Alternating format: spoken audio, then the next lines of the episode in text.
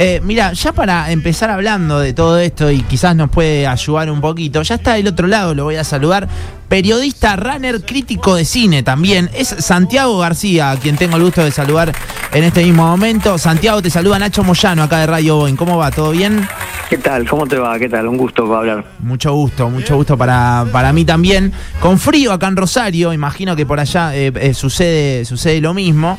Eh, sí, estamos, estaba escuchando, estamos unos 3 grados más, ahí va, abajo. Ahí va, claro, un poquito más todavía. Y temporada para los que eh, somos vagos, eh, en la que nos cuesta un poquito más salir a correr. Y el, depende, viste, hoy, hoy ya entramos en la etapa en que si está nublado, se, se, está fresco y si sale el sol está perfecto. Claro, Claro, claro, claro. Porque 15 grados para entrenar, ahí lo estaba escuchando, 15 grados para entrenar es la temperatura perfecta. Vamos, bien. Eh, ¿Qué nos ponemos ahí? ¿Qué, ¿Qué, va? una térmica es mucho, ¿no? Ya con una remita, remerita nos la bancamos. No, 15 grados. Sí, remera, le puedes poner manga, remera con manga si querés, pero con 15 grados, eso también sale. Eh, te habrías como terminás un poquito con una remera de manga larga, pero la verdad que 15 grados es ideal y 10 grados ideal para competir y 15 grados ideal para entrenar, para mí, ¿eh? No, por supuesto. Claro, claro, claro, claro, claro. Eh, es Santiago García quien está del otro lado y estamos charlando un poco. Eh, ya empiezan a mandar, qué grande Santi García en el WhatsApp. Vos sabés que eh, te leía una vez, Santi, y, decías que como que empezaste a, a, correr como para matar la angustia, una cosa de esas. Eh, sí, claro. Y, la angustia llega un poco en el invierno también, ¿viste? Se hace de noche temprano, se termina el día al toque y todo, y capaz que a la tardecita, noche está bueno salir a correr. ¿Cómo, cómo le encontraste la vuelta a vos para entrar en el mundo del running? Yo soy, yo soy en, yo soy un corredor de mañana, que a mí me agarra, a mí me agarra la noche. Eh, yo arranco con la noche y termino de entrenar al amanecer, lo que por supuesto es una fiesta, ¿no? Sí, sí, sí. Este, porque la verdad que ver amanecer en los bosques de Palermo, o en el parque en el que estés, viste, la verdad que es muy impresionante, siempre es muy motivador. A la noche, a la noche hay que hacer es abrigarse.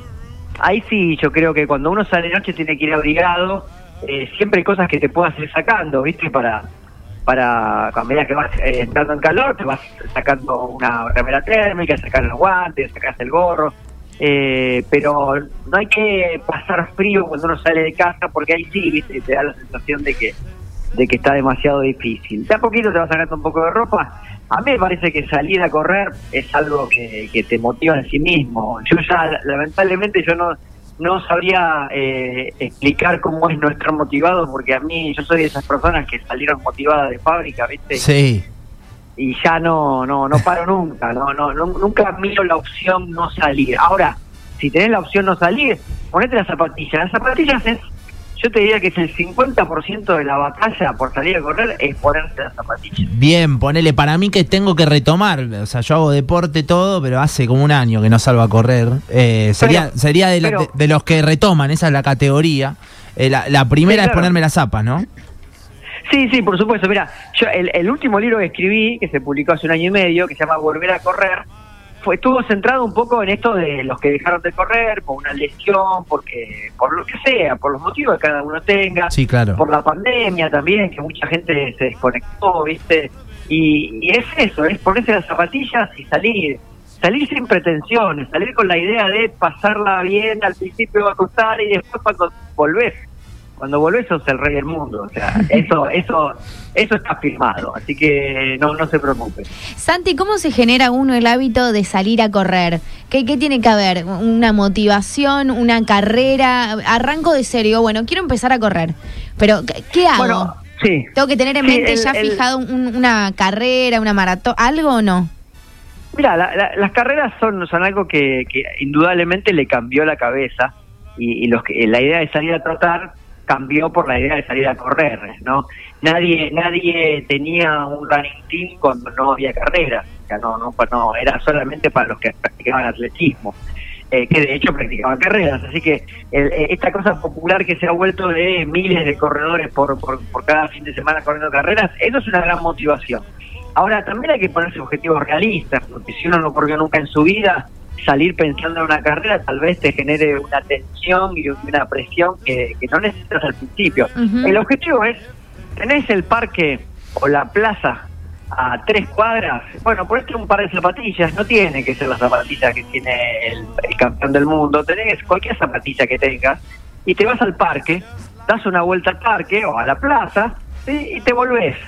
Y te fijas cómo sentís. Cuando estés en el parque va a pasar algo, que es que te va a pasar trotando a alguien por al lado. y cuando te vas trotando por ahí, dices, mmm, yo quiero trotar. Bueno, entonces lo que haces, si estás en el parque, caminaste un par de cuadras hasta ahí, caminaste cuatro cuadras hasta ahí, cuando estás en el parque y ves que alguien está trotando, trotás. ¿Cuánto? Y lo que aguantes hasta que sentás que estás un poco agitado. Cuando estás un poco agitado, bueno, ahí volvés a caminar. Y cuando recuperaste el aliento, volvés a trotar. Eso no lo hagas por más de 20 minutos, la primera vez de todas las primeras veces, no lo hagas por más de 20 minutos. Ahora, si vos ya tenés un poco de deporte encima, capaz que esa, ese trote caminata el primer día es de media hora, hay que pensar que también uno fue caminando hasta ese lugar. Y una vez que hiciste eso, lo repetís al otro día o a los dos días y ahí te fijas que vas a trotar cada vez más hasta que esos 20 minutos sean siempre de trote. Y ahí ya estás más, más o menos encaminado. Ya te digo, día por medio al comienzo, me parece que día por medio, mientras uno no entrene fuerte, día por medio es, la distancia ideal de entrenamiento. Al otro día nos duele todo, Santi, también, ¿no? Es como que por lo menos la primera vez con esto que les acabo de decir, no les va a doler nada. Va a tener alguna, un poquito, un poquito de cansancio, pero no va a ser nada grave. Estamos hablando de 20 minutos de caminata. Insisto, si uno tiene un sedentarismo absoluto, lo va a sentir un poquito. Pero es un día de descanso, no está nada mal. Y después hay que buscarse eh, amigos que troten y lo mejor, por supuesto, un entrenador y un running team para que te empiece a armar una rutina. Y ahí sí, empezás a mirar unos meses para adelante y cuando ya, cuando ya tuviste un mes en el running team, podés pensar, bueno, a fin de año me corro una carrera de 10 y, eso eso sí que es una decisión después, porque la sensación de, plantearse un objetivo, de ir hasta allá, largar y llegar es, es, algo que, genera una, una fuerza interior muy ¿Te acordás, Santi, la primera vez que corriste maratón y cómo fue la sensación en la llegada? También quiero saber. ¿no? Bueno, la, primera, me acuerdo tanto de la primera vez que corrí maratón como de la primera vez que corrí una carrera en general, digamos, el primer 10K. Este, el primer 10K fue muy gracioso porque porque yo no quería correr carreras, porque no me gustaba, no me gustaba estar entre la multitud, con patrones cortos, parecía un poco raro, ridículo. Este, Temprano, ¿no? Domingo a la mañana, una cosa de esas, viste que siempre sí, todo era muy raro. Yo había ido a, filmar una carrera, entonces un poco tenía una idea de cómo era el espectáculo. Veía que había carreras, eh, pero bueno, tenía un pantalón que no era de running, zapatillas que no eran específicamente de running como las conocemos hoy, servían para correr, tenía un reloj que no, no tenía cronómetro, un reloj de aguja, eh, y nada, me puse el dorsal, ahora miro la foto y digo lo mal vestido que estaba. Buenísimo. ¿Qué tan mal vestido puedes estar si es un pantalón, un par de zapatillas y una remera? Créanme que puedes estar muy mal. Eh, igual cada uno se puede vestir como quiera para una carrera, no se preocupen por eso.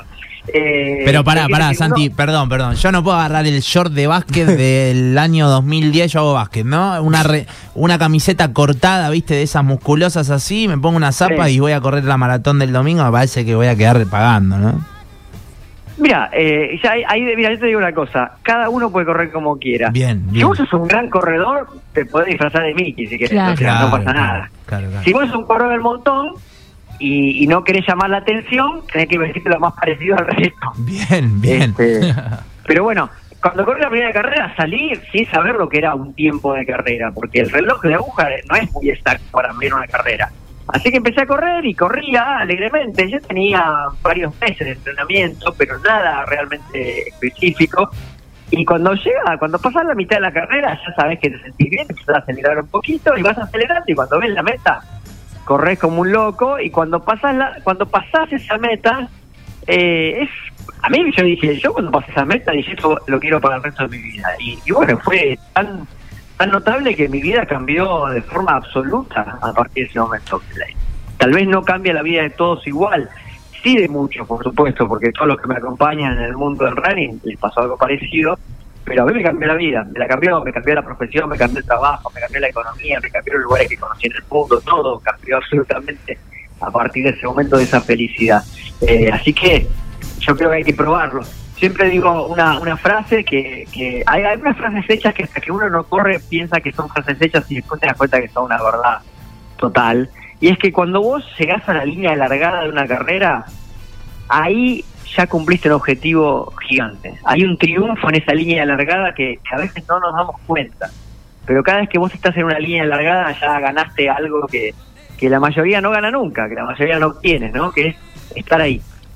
Es Santi García quien estamos escuchando. Santi, te cuento una cortita. Mientras hablas, uno de nosotros está elongando, o sea, ya se está motivando, que es Juliana. No sé si lo hizo inconscientemente o no, se pero se paró para elongar en este momento. No, que ella era corredora. Claro, claro, no, no. Yo corría y una fisura en la tibia me dejó afuera y bueno, nada, me motivé y justamente me, me, paré a elongar. Tremendo. Es, sí, es que, es, que es, que es así, es así, es, es algo muy contagioso y la memoria también se acuerda de, ese placer que uno sentía, ¿no? Vos sabés, Santi, que esto de escucharte, sentirnos, eh, no sé, motivar a las personas, y aparte estamos rodeados todo el tiempo de personas que una vez que se suben a la idea de correr no pueden dejar de hacerlo.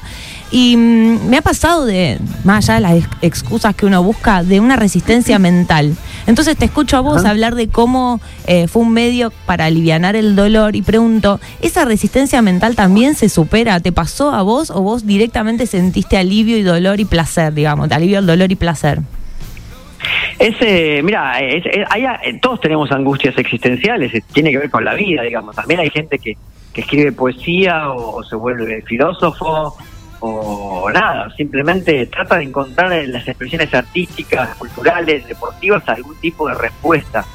Eh, en cuanto a la resistencia a correr o la resistencia a practicar un deporte que uno ve que el resto lo hace feliz, mira, ahí ah, eh, es, algo inherente al ser humano, ¿no? El miedo a eso que nos va a dar la respuesta, el miedo a eso que, que, tiene la respuesta que estamos buscando este eh, creo que es eso no alguien, hay un filósofo Joseph Campbell decía eh, la cueva a la que tienes miedo de entrar es la que tiene tu respuesta.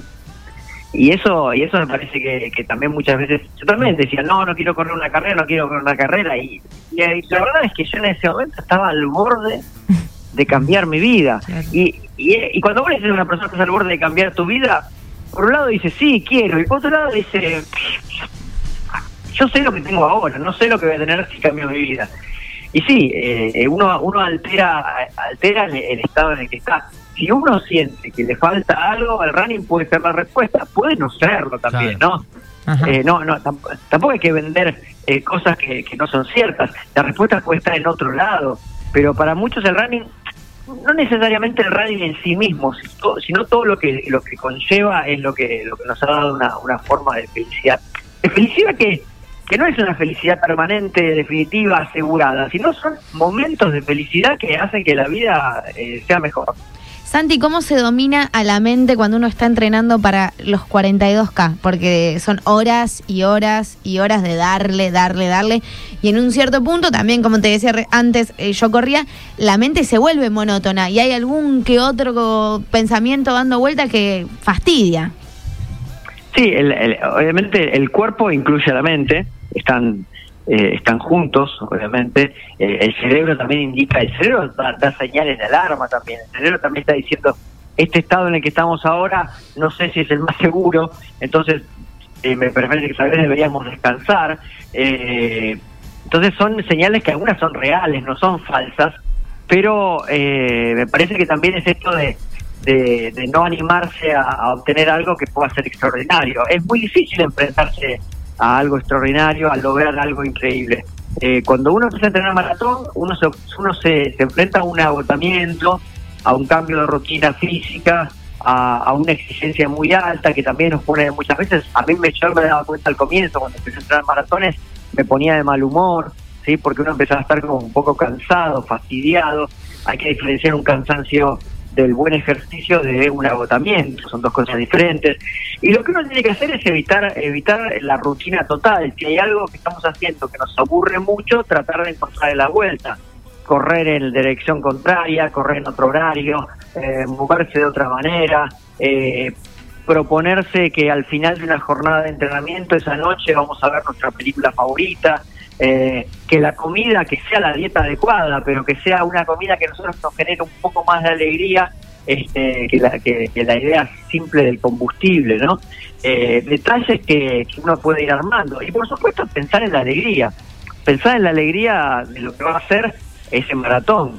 El maratón es, no, quiero engañar a la gente. Maratón es infierno, pero, pero es un infierno que uno eligió y que, genera un placer eh, inolvidable. Yo, yo llevo ya 32 maratones y, cada vez que, que, arranca el maratón es qué estoy haciendo acá y cada vez que termina el maratón es, es yo creo que el día que anoten gente la llegada de un maratón va a ser récord toda la carrera. ¿Qué tanto se eh, piensa, Santi, en, en, esos 42 kilómetros? Porque oh. alguien como yo no lo hice nunca, ¿no? Pero ya corro un par de vueltas al parque y empieza una batalla mental en la que me replanteo la vida misma. Me imagino 42 kilómetros y debe ser eh, largo el tirón, ¿no? Contra la mente. Y no sé, ¿qué pensás ahí, viste? Bueno, ahí, puedes pensar en todo. Pues, hay, diferentes tipos de corredores, por supuesto, ¿no? Bien. Eh, se puede pensar en todo. Se puede pensar en la estrategia de la carrera en sí misma. También. Que eso hay que que de hecho hay que hacerlo.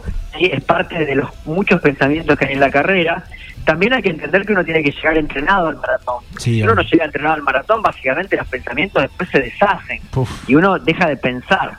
No puede pensar porque está agotado y el cerebro empieza a decir cualquier cosa. Este, entonces, uno tiene que llegar bien entrenado. Llegando bien entrenado, piensa en la estrategia de carrera, piensa en lo que está haciendo.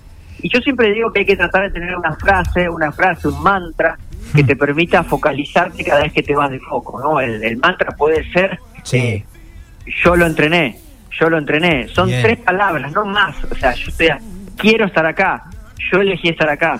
Esas frases que te que no tienen el significado literal de todo lo que te está pasando, pero que te vuelven a concentrar, ¿sí? Es como repetir una frase para volver a meterte en la carrera, para volver a motivarte. Y después, por supuesto, en tu primer maratón, te pegas un viaje que, que, que, te la regalo, ¿eh? Vas a pensar en todo, vas a, vas a pensar en tu infancia, vas a pensar en tu familia, vas a pensar en, lo que entrenaste, vas a, vas a pensar en la llegada. Pensar en la llegada es algo extraordinario también, hay que pensar mucho en la llegada, mucho en el momento de la llegada, porque eso es una gran motivación. Pero yo te digo, mi primer maratón, que fue Buenos Aires 2009, cuando llegué al Riachuelo me empezaron a venir recuerdos de la infancia con mi papá y me la voy a llorar, una cosa... Y ¿cómo puedo estar en este nivel de emoción? Bueno, es que el cuerpo empieza a, estar en movimiento tanto tiempo que el cerebro ya le dice, el cerebro ya dice, ya sabemos cómo se corre, ahora vamos a viajar por otro lado. Bueno, y, realmente te puede pasar cualquier cosa a nivel emocional. Es muy fuerte el maratón y hablar de la llegada, por supuesto, pero la llegada es muy concreto lo que está pasando. Pero en mitad de un maratón puedes llegar a tener un, un recuerdo olvidado puede llegar a surgir un maratón. Es, es muy fuerte, la verdad que a mí me sigue pasando. Mientras Yo San Pablo hace 15 días y también empecé a recordar cosas que nunca había recordado en mi vida y me fui por ahí. Mientras decís eso, llega un mensaje que dice, en un 42 kilómetros pasa la vida misma, y es eso exactamente lo que está diciendo, ¿no? En, este momento. Sí, sí, sí. Sí, te puede pasar, hay carreras y carreras, hay carreras que uno tal vez está muy, muy, muy concentrado y está muy metido en la carrera, pero sí, te pasa, te pasa la vida misma eh, y eso es lo lindo, son experiencias muy intensas. como toda experiencia intensa, se, graba en la memoria de una manera diferente. Santi, tengo muchos amigos corredores que eh, se mm, agotaban o se agobiaban mucho o sentían mucha exigencia con los maratones y se fueron a correr carreras de montaña. Eh, ¿Vos qué pensás de, de, este tipo de personas o qué pensás de este tipo de carreras también? Bueno, son dos tipos de carreras diferentes. Eh, la carrera, el maratón de calle, uno, uno puede aprender a no sufrir tanto en el maratón de calle con respecto a lo que son los tiempos. Lo que pasa con el maratón de calle es el reloj te dice si estás bien o estás mal. Claro. Y en, una, y en una carrera de montaña nadie sabe si está bien o mal de forma tan exacta. Entonces, uno primero disfruta de un paisaje eh, que generalmente no ve, salvo que uno viva en la montaña. Es muy común que uno esté en lugares que no conoce, que no ve. Eh, y que no tenés que estar mirando el reloj para saber cómo estás. Vos vas por tus sensaciones en el cuerpo y por lo que podés manejar de exigencia. Es más eh, incontrolable la montaña, por supuesto, la naturaleza en general. Vos no sabés lo que te vas a encontrar. Haces un kilómetro a 5 y después haces un kilómetro a 20 y es la misma carrera. En una carrera de calle todo es más parejo y es más monótono. Y por supuesto, en un momento tu reloj te dice las cosas no están saliendo y vos seguís adentro de la carrera. Claro. Por mucho tiempo. Eh, entonces, en ese sentido, es más para gente maniática, para gente más, este, si se quiere, más, eh, más preocupada por la exactitud, eh, que le gusta ese ejercicio más exacto y cruel. Y la montaña, que es muy difícil, por supuesto, tiene otras clases de dificultades, permite que si uno va un poco más relajado, eh, la devolución que te da la carrera es mucho mayor. Santi, hasta acá todo es lindo, divertido, precioso, queremos salir todos a correr, pero vamos a la posta. Contanos el lado B de correr. Se te caen las uñas a veces, la alimentación que tiene que ser especial, en las carreras largas, cómo es el tema de los geles. Hay toda una preparación también y algo como un detrás de escena que no, no lo estamos contando. No, bueno, detrás de escena hay muchas cosas. Cuando yo te digo que el maratón es un infierno, es un infierno. Porque vos en un momento, vos en un momento decís, estoy en el infierno. Bueno, pero todavía falta un rato. Entonces, ah, decís, ¿qué estoy haciendo acá? Y vos ves las caras de las personas. Eh, hay, hay sensaciones que son del infierno. Pero también es cierto que uno en el fondo, y por eso siempre digo, yo elegí estar acá, eh, corría en San Pablo otra vez que 22 grados de temperatura, una humedad del 75%, todo al final de la carrera es en subida. Yo pensaba, esto es terrible, pero al mismo tiempo decía, ah, pero cuando termine esto, que es terrible, va a ser fantástico. Lo más complicado de las carreras, o sea, el lado B menos mencionado, es que uno necesita ir al baño antes de arrancar. Bien. Mira, bien. Y ahí es donde, donde se dividen todas las aguas del mundo, porque uno tiene que ir al baño antes de arrancar, porque el baño mal eh, administrado puede traer problemas, ni hablar en una ultramaratón. Pero en la ultramaratón la montaña es generosa con eso, ¿sí? eh, pero en una carrera de calle uno tiene que resolverlo todo. Y ahí está una cosa de mucha angustia, ¿no? Porque uno no sabe si fue lo suficiente, si debería haber ido más, si ya está, si tiene que hacer una fila de 20 minutos antes de la carrera y no sabe si llega a la largada a tiempo, pues está en esa fila. Hay gente más aprensiva del baño químico. Eh, ahí hay todo un universo que, que una vez que uno lo resolvió ya sabe que puede arrancar la carrera. Uno cuando uno dice, bueno, ya hice todo lo que tenía que hacer, ahí ya es, es, es otra victoria antes de la largada y eso es algo, hay algo que hay que ir estudiándolo, preparándolo. Eh, si uno quiere comer geles, tiene que estar... Yo siempre sugiero eh, eh, tener el, asesoramiento de un nutricionista. ¿no? Cuando uno llega a los 42K, mejor hablar con una persona que sabe, que nos manda a hacer estudios, porque a veces un gel es lo que te salva una carrera y a veces es lo que te la arruina. Tal cual. Eh, porque, porque, porque no estás acostumbrado, porque no es lo tuyo, porque no necesitas cinco geles, porque tu estómago no aguanta cinco geles. Entonces tal vez te, convenga tres geles y, y un dulce de membrillo, eh, entonces eso tenés que tener un asesoramiento y por supuesto tenés que entrenarlo. Nadie, no empieces a comer geles en una carrera porque capaz que ni siquiera lo puedes tragar en, la primera vez. Entonces son detalles que uno tiene que ir cuidando. Pero sí, las uñas, yo las uñas no sé qué. Yo tengo tres clases de uñas en el mismo dedo, no sé dónde salieron. no sé cuál es la original, este, porque incluso en la carrera de calle, pero también depende mucho del pie. Hay gente que no se le caen nunca las uñas y hay gente que no tiene uñas los ultramaratonistas no, no, tienen las uñas en los libros nada más. Este, la vida real no tienen, la dejaron de tener hace mucho tiempo.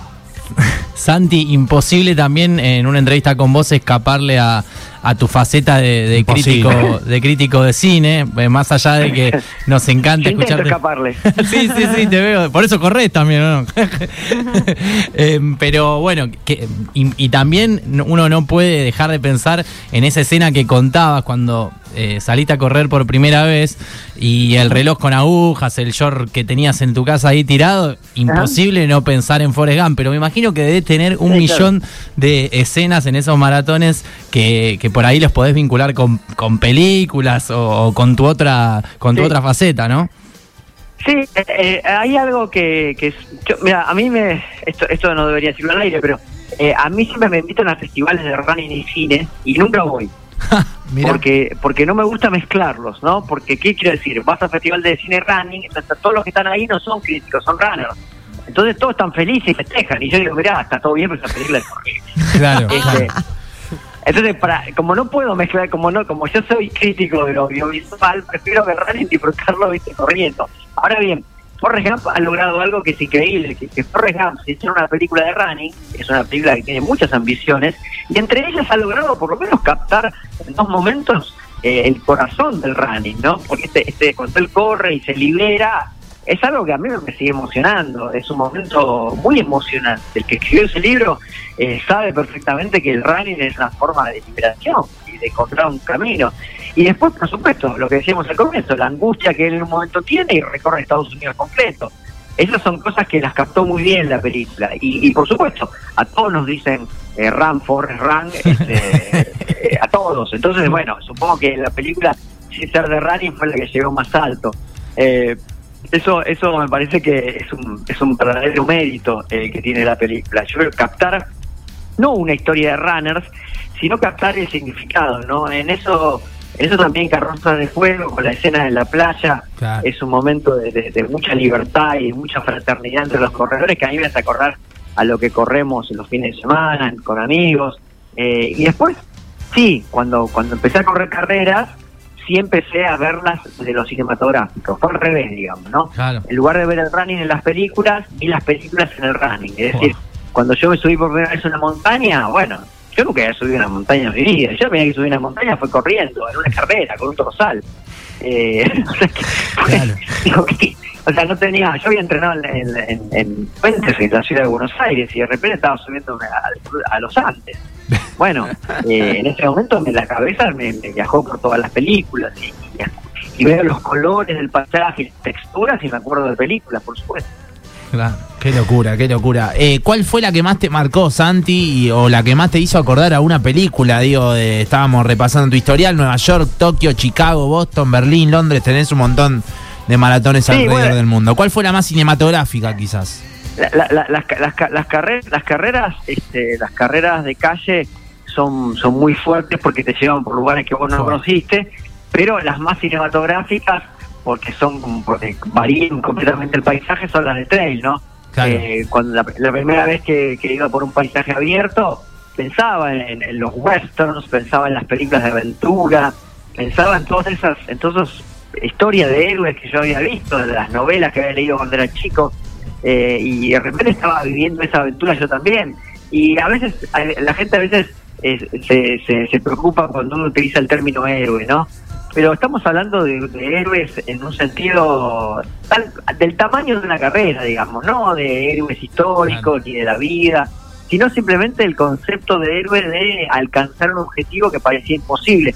¿Qué es lo que uno ve en una película? Cuando uno ve una película, el personaje tiene que subir a la montaña y se la a subir y la sube. Bueno, uno en menor medida, y tratando más que en las películas, logra ese objetivo y siente algo parecido. Y está perfecto que se sienta así. Eh, uno no es un corredor de elite, uno no es el protagonista de una película, pero uno tiene derecho a, plantearse un objetivo, lograrlo y sentirse feliz. Hermoso. Santi, nos motivaste, te digo, eh, para activar la temporada de running acá, muchísimos. Muchas gracias. Me alegro, me alegro. Muchas gracias por cuando este vaya, cuando vaya a Rosario el mes que viene, espero vernos todos corriendo, aunque sea los 8K de Rosario. Sí, claro, dale, dale, ya nos ponemos a entrenar a ver si llegamos.